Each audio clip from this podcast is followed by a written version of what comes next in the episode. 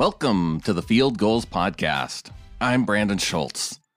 Pete Carroll met with the media ahead of day seven of Seahawks training camp, and on Friday they'll have another practice before having a mock game on Saturday. On today's episode, we'll hear about the preparations for that, the mentality that goes into being a Seahawks cornerback, and we'll get some more detail on the offensive line. Maybe one of the surprises so far on the offensive line is that Ethan Pocic has been getting more time at center than their offseason acquisition, BJ Finney. On Twitter, Bob Condotta reported that Finney saw action at right guard on Thursday, with Pocic and Kyle Fuller getting reps at center. Maybe some news that was less surprising this week we found out, much like at Saturday's mock game, there won't be any fans at CenturyLink Field until November at the earliest.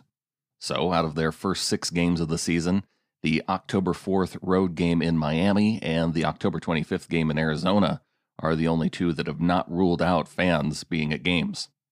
We've also heard that the NFL is considering artificial noise for the stadiums, but that's not something that'll play into these mock games coming up for the Seahawks. Pete Carroll said the two mock games in the next week are about getting an idea for the routine that goes along with game day, even down to the length of halftime. Well, th- there's a lot of stuff going on for this this first game for us. Um, you know, it's, it's we're doing everything that we can do to make it as game like in terms of all of the, what it takes to get to the game. You know, and that's that's all of the the work that goes on in the locker room, pregame stuff, the pregame routines, uh, on the field stuff to get ready, back in the locker room, the time frames. All we're doing that all those exactly like a game.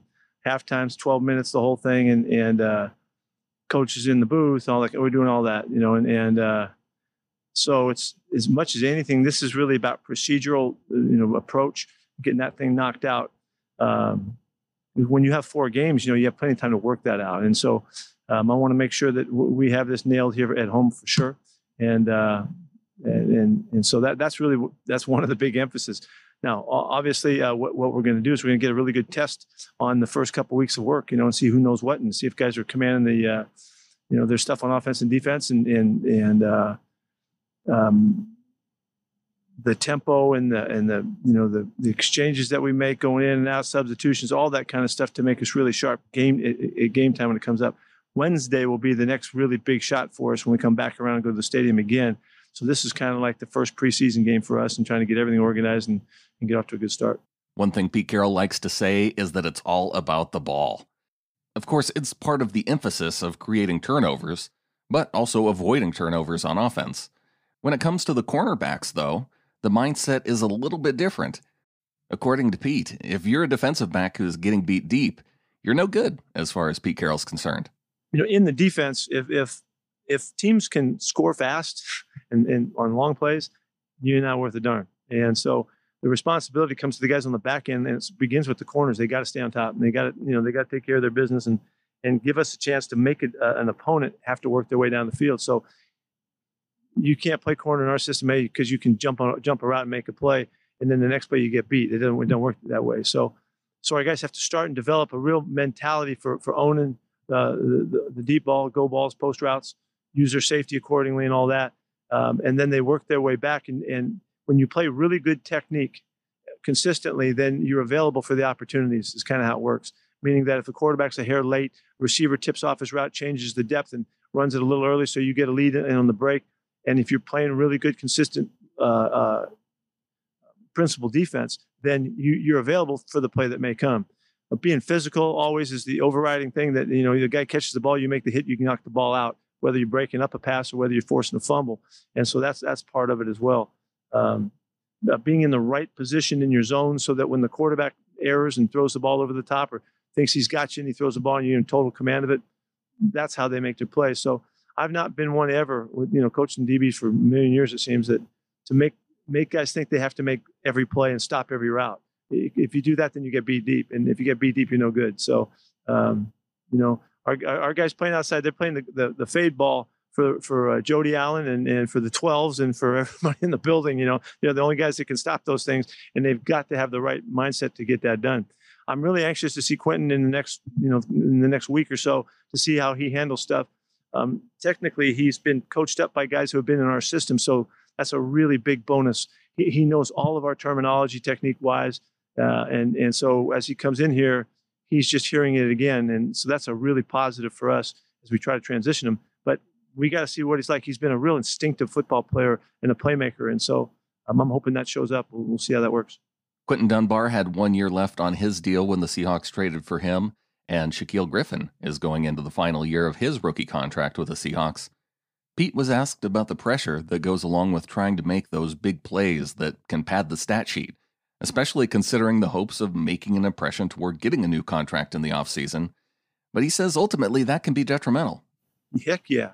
Yeah, that that that factor of over trying, the factor of trying too hard or trying to make things happen, you know, when they're really not there, is one of the biggest faults in, in performance. I mean, it's it's not matching the opportunity with what it's called for. You you try to do things because for the wrong reasons. And uh, whenever you do that, you know, you, you really make yourself vulnerable to, to giving up plays and, and making mistakes and errors and all that. So, um, and it, it, doesn't matter what the factor is. You're talking about maybe it's contract year, maybe it's the last play, or maybe it was what happened in the game last week or whatever. And guys try to come back and do stuff.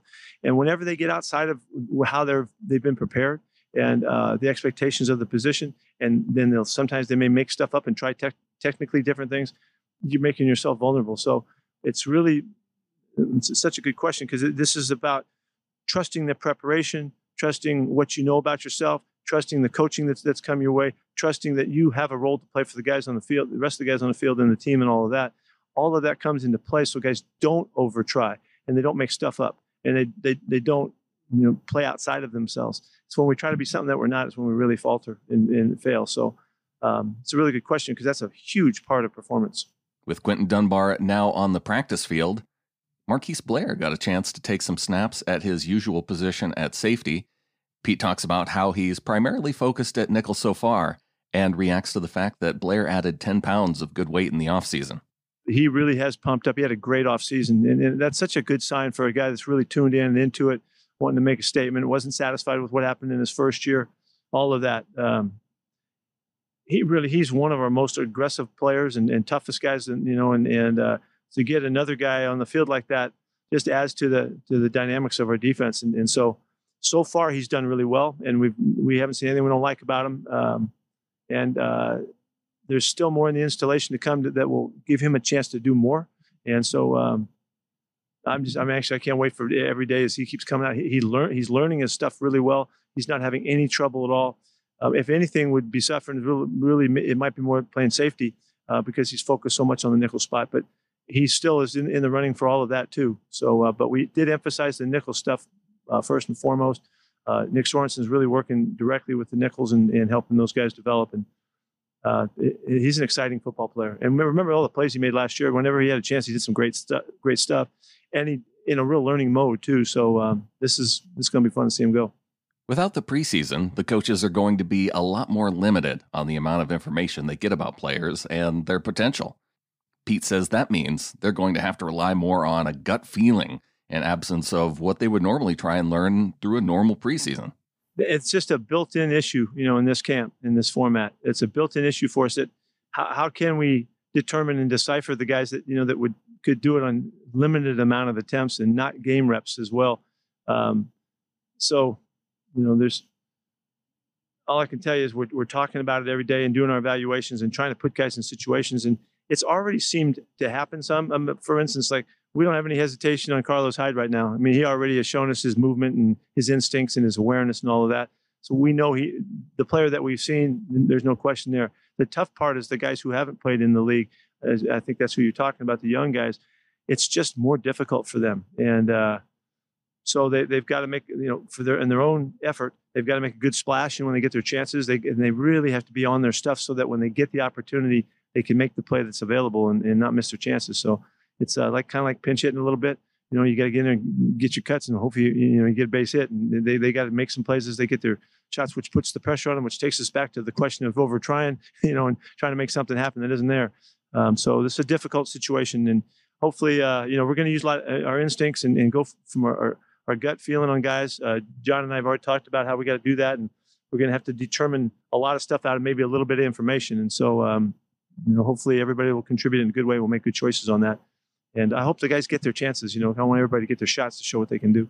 By not having a second and third preseason game, where we generally see the most time from starting players, Pete says that's being addressed in training camp by putting an emphasis on starters going up against each other and practice more. Where they won't get the game time, you know, in second game, third game of the preseason, we got to get it out here. So our guys are going against each other more than, than normal. And we like our ones against ones anyway, but they are getting more reps just so that they're playing at, at the most competitive, uh, you know, opposition we can give them. Pete Carroll has always placed a big emphasis at speed at wide receiver. Rarely have they even drafted a player slower than 4 4 speed. So think about guys like Tyler Lockett, DK Metcalf, or even going back to guys like Ricardo Lockette or Golden Tate. There's another player, though, who Pete Carroll says is the fastest they've had on the team. The name of that receiver is coming up next.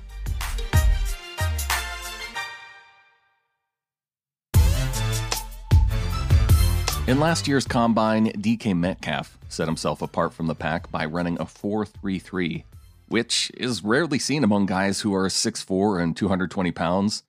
I mean, to put that in perspective, Phillip Dorsett, a player that the Seahawks added at receiver in the offseason, he also ran a 4.33, but he did it at 5'10, 185 pounds, a difference of 6 inches and about 40 pounds. But even though he ran a 4.3 at the combine, Coach Carroll says Dorsett is running even faster than that going into his sixth season in the NFL. He's the fastest guy we've ever had here, Greg. You know, I mean, he runs, I mean, into the time realms we, we don't even think really exist, you know, four twos and stuff. Um, and, and in our system with Russ and, and, the way Russ likes to bomb the football, um, he, he's a big factor for us. And matter of fact, you know, we're just installing stuff in the next couple days that really accentuate – um, some of those kinds of plays, and, and I'm really anxious to see him fit in. Tyler's been phenomenal at that stuff over the past in the in the past, and and uh, to have the complement really with all of that speed on the field at the same time, DK and and uh, and, and, Tyler and, and Phillip, um, it's pretty dynamic, you know. So, but he's done really well, uh, and that's what you've seen. He's got behind us a couple times. The two most recent additions to the Seahawks this week was the signing of defensive tackle PJ Johnson for defensive line depth they also added another quarterback with the addition of Danny Etling. Some people have pointed out that coincidentally, or maybe not coincidentally, Etling has played for the Falcons most recently, but also the New England Patriots, the two teams Seattle happens to play in its first two games. Coach Carroll addresses what the signing means for former Washington State quarterback Anthony Gordon. Um, Anthony hasn't had a lot of work opportunities. He's picked everything up really well and, smart as can be. Um, but we're just looking for competition. You know that it's a little bit different. I'm feeling a little bit different. You know, the sense of urgency of not having the four games when you have to get your third quarterback ready to play in those preseason games. It's a little different for us, so we're able to focus on the one and two uh, more so. Um, so that's it's a little bit of a change, but we just want to. Uh, you know, we've, we've thought a lot with Danny. We want to see what he looks like here on our field and see see where he fits in. A guy who has no problem fitting in is left tackle Duane Brown. He's going into his fourth season with the team Pete talks about the importance of having a veteran player like Duane on the team, especially considering his knowledge and experience. Uh, he, he is he's a unique leader. Um, he well, he's just a unique person. He's really got his act together. He's really serious about his craft. Um, he's got he's got a, a, really good brain, just figuring things out in the world, and got a good perspective and all. When you ask him anything, you know, and, and he's he just can handle himself really well. Uh, so he's got he's got good skills in you know in, in how to deal with people, communicating. Um, his good sense and awareness. I go to him all the time, asking him questions about how things are ha- you know, going. How, what's the tempo like? Does it feel good? Are we are we doing doing the right stuff to get the best out of us? I mean, I, I lean on him all the time, and uh, it's because I just think he has such a good perspective and all. So uh, he's very valuable to us. When it comes to the offensive line, Brown really seems to be the only clear cut starter. And that creates a problem because Pete Carroll would really like to identify his five starters as soon as possible. And he's running on a limited amount of time before the season. It's just really, it's just a matter of time. It's a race against the clock, really, just to get them enough reps and get them in, you know, in situations that can call for them to express whether they know their stuff or whether they don't, whether they can respond really well under the, the tempo of the game and make the right decisions so they use the right scheme and tactic and, and, and, and uh, you know, in identification, all that. That's it's just time. It's really what we're concerned about. So those guys, we're trying to keep those guys as together as we can and try to predict how it's going to turn out. But there's such good competition that they're they're they're making it hard on us. So if there's anything, it would be that there's there's competition at the spots that make us want to see other guys that keep us from getting the extra turns together in, in the same unit. So we're not calling it early. Um, but um, but there'll be uh, we got three and a half weeks right now is what we're looking at, you know, and so um, we're just trying to log as many minutes as we can. So that's that's really the part that we're concerned about. Can we get enough reps so that they can be ready for game time and they can really respond in, in game speed like they have to? Closing out the show with some injury updates. First round pick Jordyn Brooks sat out practice for a couple days with injury concerns. Pete hopes that with the rest and now being back at practice, it means that we'll get to see him in Saturday's mock game. Uh, he's practicing today. He practiced some uh, day before yesterday. Got some reps in. surprises that he that he was able to bounce back. Um, he's getting a pretty good number of plays today. Not quite a full load, but he'll be out there. So uh, we just want to work him back in, make sure he's okay. Um, you know, might have, it might have been a little more of a cramp than, than it was a, a tug, you know, and, and a pull.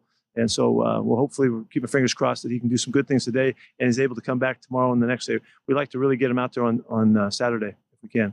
At tight end, Colby Parkinson broke his foot in June and hasn't had a chance to be on the practice field yet. Carroll talks about his status as well as what he thinks of their seventh round pick, Stefan Sullivan, and how he's coming along with making the transition from wide receiver to tight end. Colby's doing he's doing everything. He's ahead of schedule. They, are excited that he's going to you know make a return here before camp's over. Um, but that's really all I got for you. You know, he's he's doing everything's working out quite well uh, according to and he's he's really tolerating all of the workload. So that's really good.